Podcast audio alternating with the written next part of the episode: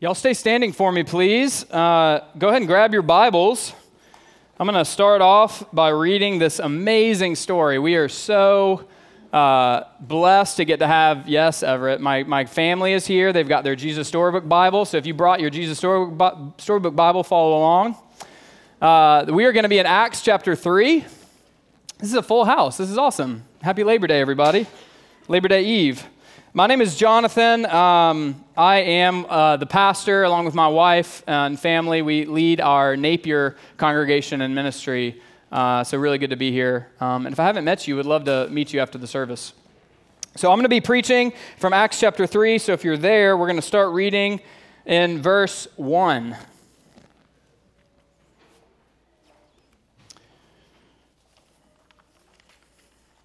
One day, Peter and John were going up to the temple at the time of prayer, which was three in the afternoon.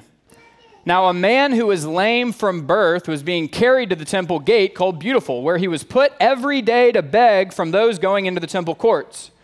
When he saw Peter and John about to enter, he asked them for money. Peter looked straight at him, as did John, and then Peter said, Look at us. So the man gave them his attention, expecting to get something from them. And Peter said to him, Silver or gold I do not have, but what I have I give to you. In the name of Jesus Christ of Nazareth, walk. Taking him by the right hand, he helped him up, and instantly the man's feet and ankles became strong, and he jumped to his feet and began to walk. Then he went into the temple courts, walking and jumping and praising God.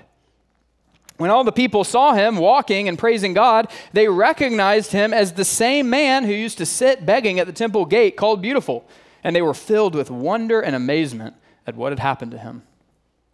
Verse 11 While the man held on to Peter and John, all the people were astonished, and they came running to them in the place called Solomon's Colonnade. And when Peter saw this, he said to them, Fellow Israelites, why does this surprise you? Why do you stare at us? As if by our own power or godliness we made this man walk. The God of Abraham, Isaac, and Jacob, the God of our fathers, has glorified his servant Jesus. You handed him over to be killed, and you disowned him before Pilate, though he had decided to let him go. You disowned the holy and righteous one and asked that a murderer be released to you. You killed the author of life. But God raised him from the dead, and we are witnesses of this. By faith in the name of Jesus, this man whom you see and know was made strong. It is Jesus' name and the faith that comes through him that has completely healed him, as you can all see. Now, fellow Israelites, I know that you acted in ignorance, as did your leaders. But this is how God fulfilled what had been foretold through all the prophets, saying that his Messiah would suffer. So repent then and turn to God so that your sins may be wiped out, that times of refreshing may come from the Lord. And that he may send the Messiah who has been appointed to you, even Jesus. Heaven must receive him until the time comes for God to restore everything, as he promised long ago through his holy prophets. You may be seated. What a story. Um, I got to say that you know, the, sometimes in, in, preparing these kinds of sermons, the more you spend time on it, the bigger it gets, and the more you go, how in the world are we going to cover everything that's beautiful about this passage? So we will not, the answer is we will not cover everything that is beautiful about this passage, but my prayer is that the Lord can really take us into a few particular things. So, what I want to spend uh, the, the time looking at today is, is what is it that this miracle is pointing us to?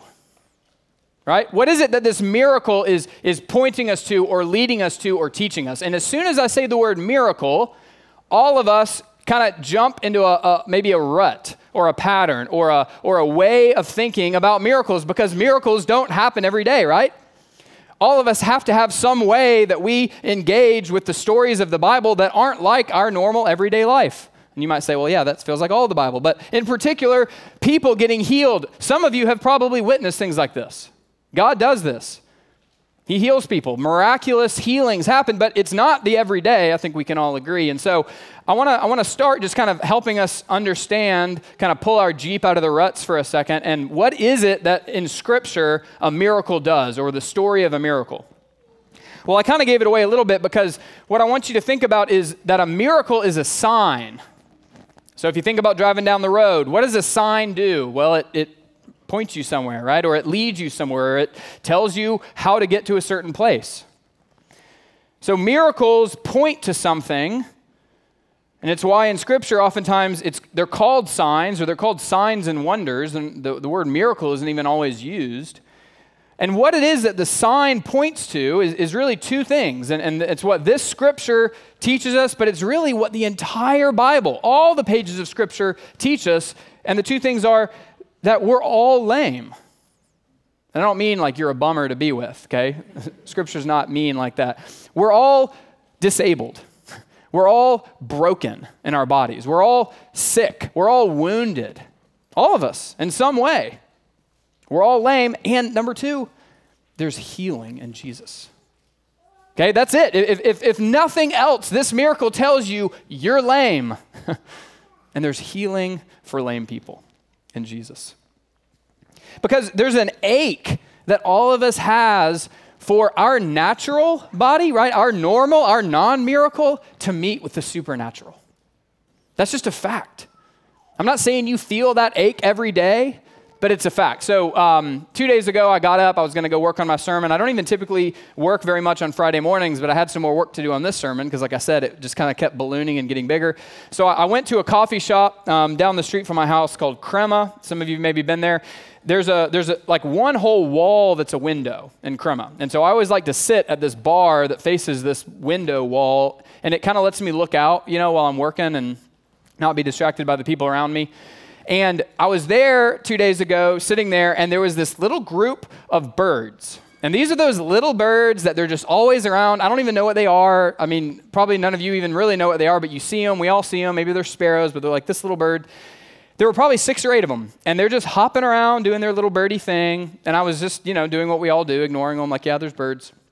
And then all of a sudden, I just started to pay more close attention to them. And let me tell you what I noticed. Uh, one of them was missing an eye. One of them was missing a leg. I mean, it, it had like half of a leg and it was hopping around on this little stub. One of them, they all had three toes, except for one of them was missing one of its toes. And then the last one had a huge, like, bald, bare patch on his breast. And my first thought was, are these birds part of some like underground bird fight club? And they're just like, what is wrong with this group of birds? Why are they all like a mess? And then I realized, you know, this is probably true of every little group of birds, especially like, you know, city birds. And then that made me realize we are all just kind of one little gilded layer away from seeing how broken this world really is. One of my favorite uh, pastors and authors calls our world busted Eden, right? Like we live in busted Eden, right? It's not the Eden, it's not the creation that God intended, it's busted. And so you get little groups of birds that are all a mess. And we don't even think about it. Like if you begin to pay attention and look one layer deep, you're going to see imperfection, disability, sickness, pain, suffering, things that are not the way they're supposed to be. And so, what a miracle does is it's a breaking in to that reality that points us somewhere else. It's a sign to wake us up to something that's actually very natural and very real. Okay? So, in many ways, a miracle is like an advent. You know, we know that word advent when we study Christmas because it's God breaking into our natural to show us something supernatural. Every miracle is an advent of God breaking in to show us something, and it's what we all want. It's what we all deeply need. In other words, every time there is a miracle in Scripture, like the one we're about to look at, there is an opportunity for us to be worked on by that same miracle. Okay? So let's do that. Um, because miracles are signs, they point in certain directions, right? Which is what signs do. So the first thing we're going to look at is how this miracle and all miracles, they, they first point us up to then bring us back down. All right? So they point us up to bring us back down. And what they point us up to is divinity to then bring us back down to what? Humanity. They do this. They point us away to something spectacular and supernatural, divinity, to then bring us back to our humanity. And I think we see this very clearly. When, when Peter performs this miracle, he's very clear. He, he knows exactly where everybody's head and heart is going to go, which is, oh my goodness, we've got some miracle workers around here, right? Oh my goodness, can you imagine? We got these supernatural superheroes that can make people well. And by the way, that's exactly what people did to Jesus. Right? They came running to him when he would perform miracles, not necessarily because they knew he was bringing a new kingdom of God, but because they saw a miracle worker. And so, what Peter does is he's very clear to say, This is about a power that is outside of me. This miracle is pointing you and pointing me to a power that's outside of us, a reality that's away from us. It points to divinity, it points to God. Notice when Peter speaks to this man, the man asks for silver and gold, right? But what does Peter say? He says, I don't, I don't have any. And we'll talk about that in a second, why he didn't have any. But he says, What I do have, I give to you. What was it that he had? He had the Holy Spirit. Because just one chapter before, what is the gift that Jesus promised that the disciples receive? The tongues of fire, the Holy Spirit, right? So Peter's like, I, I don't have silver and gold. Look, like my pockets are empty. But I am filled with something. I'm filled with God. I'm filled with divinity. I'm filled with the power and authority of Jesus which is why he says, in the name of Jesus. Three different times the name of Jesus is mentioned. And at that time, that would have made a little bit more sense than it even does to us today because we don't go around like saying, well, in the name of, in the name of, I do this and that. They actually did that a lot back then because a lot of times people would claim power and authority from their leader. We get this when we, you know, even like in uh, like old cop movies, like stop in the name of the law, right? We're familiar with that. That's literally what that means. Stop in the name of the law, right? This kind of disembodied idea of power and authority. Well, back then, if someone came in the name of their ruler or their king or even their master, they would say, I am here in the name of so and so. So Peter is using that same common way of talking to say, the power you're about to see that you think is coming from me is actually coming from something outside of me. So a miracle points away from ourselves, it leads us outside of ourselves to then lead us back to ourselves. And so it's not just that um, uh, this miracle points to divinity, it also points down, back down to humanity. Y'all, there's something, there's so many things special and true about the Christian religion that when you begin to look at other religions, you see are missing. And one of the things that is just, it, it's, it's too true and too good to not be real and not be authentic is that Christianity, it doesn't do what pretty much all other religions do, which is either pull you away from your humanity to kind of leave it behind like something ugly and dirty. Like if you engage in our culture, you will engage in Eastern religion that has kind of come back in to our, to our culture and our, and our social setting. Um, we see this in like practices of like yoga and health. It's, it's, it's this kind of Eastern religion that isn't necessarily even practiced as religion, but it's got this, the, the, the flavors of the religion that it came from. And in that kind of Eastern religion, most of the time, the goal, Buddhism, Confucianism, Hinduism, most of the goal is to get us outside of this kind of natural world to some other place if we can just elevate enough, if we can kind of leave this physical form and all its brokenness behind, we'll find the divinity. Scripture says, yeah, but also, God never calls you to leave yourself to find Him. He calls you to find Him to then find yourself. What does Jesus say? Whosoever will lose his life for my sake shall find it. But whoever will find his life or save his life will lose it. So we see that in this story by the way that the, the, the, the writer, who is you know, the, the author Luke, and the way that Peter engages with this man. So notice this man is sitting. Says he's been uh, lame from birth, which means he's never walked, right? Which means this wasn't a healing that was like, well, you know, he, he a couple weeks ago he fell down the stairs and his leg was really hurting, and so then Peter just kind of helped him heal a little quicker. This is a guy who his, his limbs have been broken forever. He's never stood before. And so it's a miraculous, complete transformation of his life and his legs. And the way that he's laying there, we get the sense that he's this is his identity.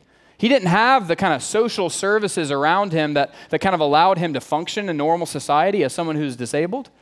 Right? There was no ADA back then.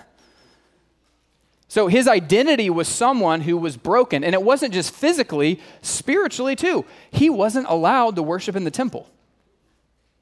Okay, the Levitical law and the way that the Jews had translated that at this time meant that someone who is lame from birth would have been considered unclean to be able to participate in the worship of God. So, in every way, this man was his disability, he was his suffering, he was his pain. And what does Peter do to him? And this is very instructive for us as we engage with our neighbors, as we love our friends and neighbors, because we see a model for how to do that in the way that Peter treats this man. Number one, he looks at him, right? And he looks at him so intently as to notice that this man is not looking back, he's looking down, which is interesting because the man has just asked Peter for money. So it's not like the man didn't know Peter was there. What it means is he was ashamed. He, he had learned that the way I get money is by making myself very small, right? Making myself very broken. Living in the way that he knew he was seen. But Peter says, no.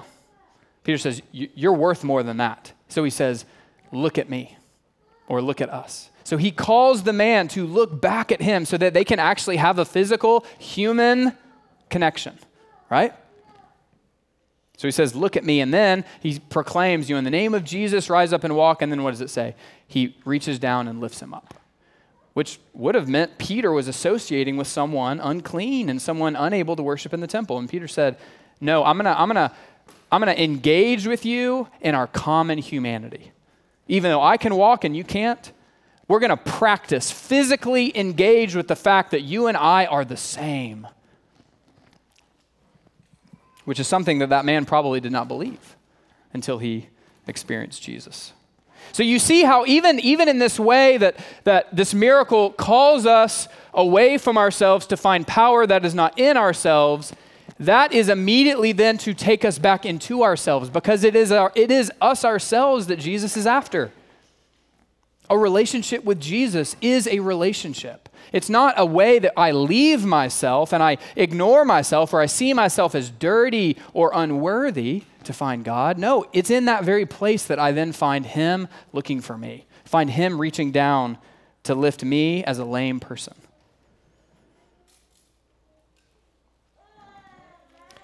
So, not only is this miracle calling us outside of ourselves, it says that this miracle is actually for us that the work of Jesus, the transformation, is actually for us. You know, just as an aside, uh, you know, I've heard people kind of preach like, well, yeah, so you see how, uh, you know, Peter didn't give this guy any money, right? And so, like, we, we just shouldn't, like, you shouldn't give money to people that ask for money. And I get that's a that's a complex situation uh, in the work that we do in Napier in a in a community of historic poverty. We're always faced with these kind of complex situations where we have to decide, you know, what, how is it God is asking me to engage with someone? But let me just make this point. Peter didn't not give this guy money because he thought it was wrong to, to give poor people money. Um, if you notice, the church had already decided how it was going to handle this. Uh, just in the chapter before, it says they what? They, they pooled all their resources and then gave out to, you know, as much as to anyone who had need, which means Peter had already given all his money away. right? Peter had already given his money to this little church to then distribute as people needed it. So it's not quite appropriate to take this as a, as a, as a case of saying, well, you know, like that kind of generosity is just probably a little overboard. The Holy Spirit calls us to be overboard all the time. Okay? So just a Little aside there. So, after taking us uh, up to divinity to then bring us down to humanity, the last thing that this miracle does is it points us forward to what will be to then bring us back to ourselves. I'm just going to write me right here. Because if you can't get personal in this miracle, you're going to miss what the scripture has for you. Okay, so scripture, uh, this miracle takes us forward to what will be to then bring us back to who we are. How does it point us forward to what will happen? Um, we need to know that God is, is no happier at the way this world is than we are. God is not any happier with the way things are, with the, with the brokenness that we've been talking about than we are. I think sometimes as, as Christians, we can kind of feel like because God is so transcendent, right, then he kind of just looks at everything as sort of like unemotional, right? Or, or he's just, he, he, you know, our problems are really all our fault. And so he's just more looking at us with a, like a, I told you so, or yeah, you're getting what you deserve kind of, kind of face. That isn't how God looks at the suffering of the world. God did not create this world with lame people in it. God did not create this world with our brokenness in it. He did not create a world of pain and suffering. He created a world that was perfect. So, have you ever wondered why miracles are the kinds of miracles that they are? Healing people, physical diseases, fixing their brokenness, casting out demons, restoring people to health, right? Opening the eyes of the blind, making the lame walk. The reason those are the miracles that we see Jesus and the apostles doing is because that's the kind of work that Jesus cares about. Have you ever wondered why are there no miracles of like people flying in scripture? Why aren't people seeing through walls? Why is an x ray vision one of the miracles? If it was about just showing the power of God and making everyone go, whoa, there's a lot more exciting miracles that I could have come up with, right? I guess we got walking on water, but that was done when no one was looking. No, the, the miracles of Jesus point us forward to what Jesus has always wanted for us and what will be. The, the, the lame man going from lying on the ground to walking to then jumping and leaping and praising God is to show us what we will be doing in the new heaven and the new earth. It's not just, oh, like, okay, like my hip, it's, it's a little better, so I'm hobbling around. This guy was dancing. He was breakdancing there in the temple with full legs. Why? To show the people around God has something coming for us in the new heaven and the new earth that is amazing. That you can't even believe. Our minds are too small to imagine the glory of our new bodies and the new earth that we're going to have. And God hurts for that just like you do. He yearns for that just like you do. He doesn't want the world to be the way that it is now. And so he's going to make it different. And that's one thing that the miracle points to what will happen to us. But it points us away to what will happen to us, just like it points us up to divinity to take us down to our humanity. It points us away to what will happen to then remind us of what God is doing in us now. And I think this is the most of everything we've talked about. This is the most important thing because this is where in the miracle I find me. And this is where in the miracle you should find you too. So look, look with me at verse 16, and let me try to explain this for a second. In verse 16, Peter makes it very clear that it is by faith in the name of Jesus that this man was healed. He says, By faith in the name of Jesus, this man whom you see and know. In other words, whom you've known as someone who's lame. It's by faith in the name of Jesus that he is now made strong. And it is Jesus' name and the faith that comes through him that has completely healed him. Now, let me ask you this How could it be that faith, which is something spiritual, has created physical healing in somebody, which is something physical? Doesn't that strike you as a little odd? How, how, how could it be that Peter is saying it is faith that has healed this man? Well, it's because Peter and God doesn't create such a strong distinction between the physical and the spiritual. So Go with me for a second. Peter is saying that it is faith in Jesus, which is a relationship with Jesus, which is, scripture says, faith is the way that I grasp a hold of Jesus and realize that he's grasping a hold of me. Because scripture says that faith is something God gives you for you then to hold on to him, right? Which is why it says the faith that comes through him. Faith is a relationship with Jesus that we hold on to Jesus with, and it is that relationship that healed this man which means the miracle is that if you have Jesus, you have healing. That is the miracle. If you have Jesus, there is healing in his name for you. Now, probably where most of your minds are going is okay, yeah, but why am I still lame? I cannot tell you why, when Adam and Eve sinned, God didn't just immediately heal the sickness that came into the world because of their sin. In other words, I can't tell you why the story wasn't very, very short, right? I, I don't know why. I have no way of knowing why God allowed suffering and sin, and Adam and Eve chose to sin and disobey God, and then brokenness came into the world. Why God didn't just say, okay, great, this is not what I wanted, done, healed. I don't know. I do know that God gets more and more and more glory through his people, and I know that we get more and more joy through him. So I don't know why, when you become a Christian, all your physical ailments don't go away. I don't know why, when you become a Christian, all your emotional ailments don't go away. I don't know why, when you become a Christian, you still have broken relationships. I know because God says it's sin that does that. I don't know why He doesn't take it away. But I do know this this scripture says that it is by faith in the name of Jesus that this man was completely healed, which means if you have faith in the name of Jesus this morning, there is healing for you, complete healing. Physically, there will be complete healing. We just talked about it.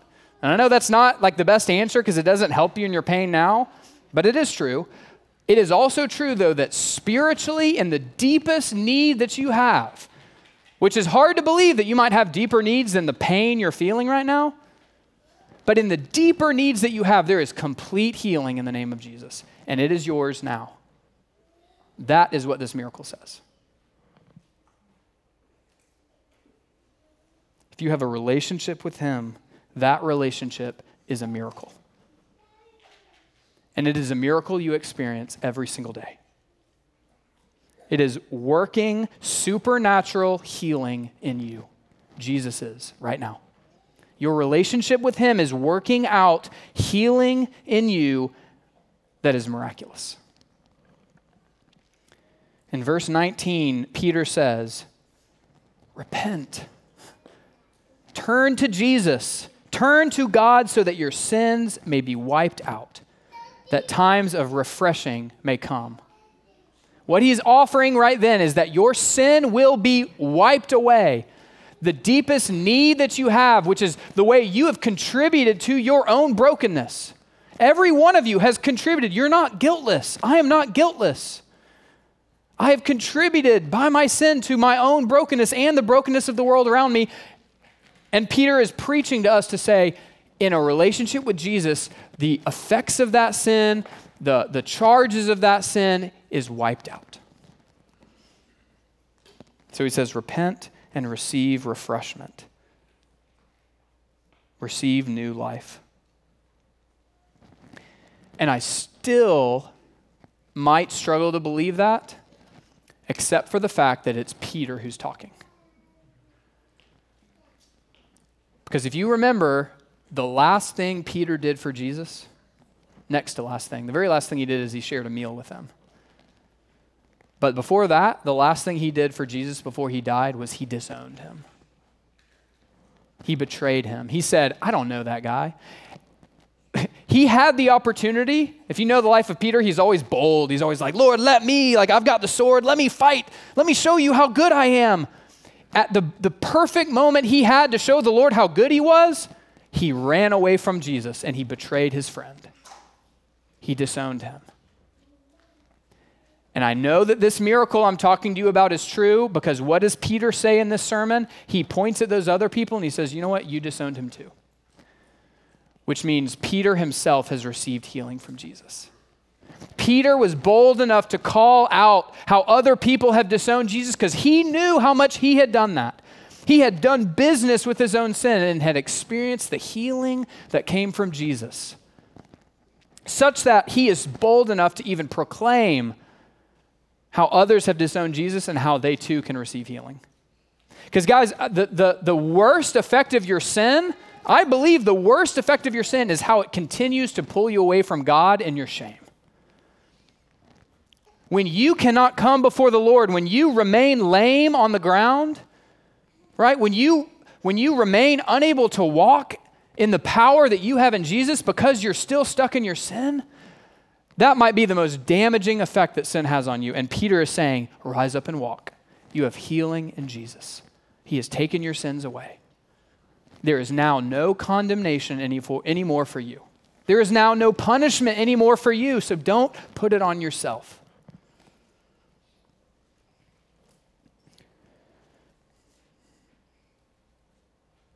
So I cannot think of a better way to practice the miracle that I just said is yours than coming to the communion table. Because on the night that Jesus was betrayed by Peter, right? On the night that Peter betrayed Jesus, right before that, Jesus stood up in front of his disciples, his friends, and he took wine and he took bread. And he said, this wine is like my blood that's about to be poured out for you. My body is going to be opened and I'm going to bleed for you. And he said, This bread is like my body that's about to be broken for you. They broke Jesus' legs upon the cross. And we have to know that because when Jesus says, My body was going to be broken for you, he meant it. And so he said, Come take this, eat my blood, eat my body, drink my blood spiritually, so that you can know what that breaking of my body and shedding of my blood has done for you. So, a couple things. When you come forward to partake of communion, I want to ask you to ask the Lord uh, and, and tell the Lord that you are here to experience afresh and anew, not because you not because it has to get renewed, kind of like my my insurance or something, but the fact that it's true for me every day, but I have to be reminded of it and I have to have it continually poured out on me. Y'all, I will sin before I make it home today. And thank God that the blood of Jesus is continually being poured out on me. And so, what we do at the communion table is we come to say, Jesus, I am yours. Pour out your blood Put your body that's broken for me on me again because I need healing today. So come and receive the miracle of spiritual healing for you. And I also pray that you would come and bring your prayers. Bring your prayers for physical healing because God does that. I cannot tell you when He'll do it, if He'll do it, how He'll do it. I know that there is power in the name of Jesus, and it's not just spiritual, it's also physical. Because God wants to show to His people afresh and anew that He is in the business of healing. So come and bring your prayers for healing this morning. We will have people who are here to pray for you. Bring your emotional needs, bring your spiritual needs, bring your physical needs. And pray in faith in the name of Jesus that He is a miracle worker for you.